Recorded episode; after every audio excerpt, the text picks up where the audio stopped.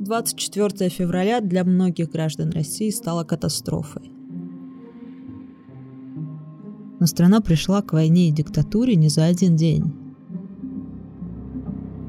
Для меня, наверное, такое тоже яркое детское воспоминание осталось, что когда мне исполнялось 7 лет, это были выборы президента России показался вот этот способ, когда там я ухожу на несколько месяцев раньше срока, пока ставлю этого чувака, вы на него посмотрите, а потом голосуйте. Понятно было, что кого поставишь за несколько месяцев до срока, за того проголосуют.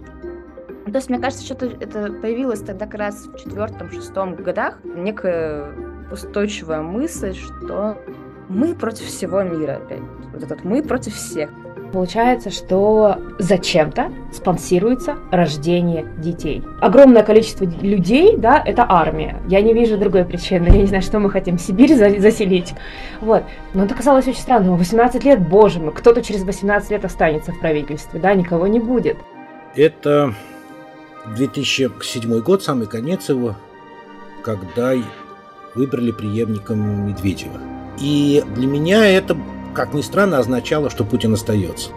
Просто когда я видел кадры из самой Болотной площади и того, что там происходит, именно ощущение, что вот теперь как бы все будет плохо. Весь этот ливер внутренних органов, он, он как-то смешался в какой-то феерии жестокости. История последних десятилетий – череда выборов и решений, которые делали власти или граждане страны. Мы в том числе. Возможно, в конкретный момент они нам казались правильными. На какие-то из них мы никак не могли повлиять, какие-то просто не заметили.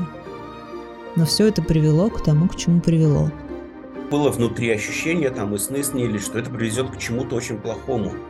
Я не очень понимал, к чему, ну, потому что я говорю, что в войну я совершенно не верил.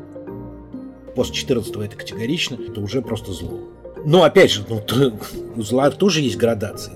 Возвращаемся к 24 февраля, я такая думаю, бля, вы что, ребят, наверное, я не выпила свои таблетки, которые я вообще подожди, открываю новости на английском. То же самое. Открываю новости на иврите. То же самое.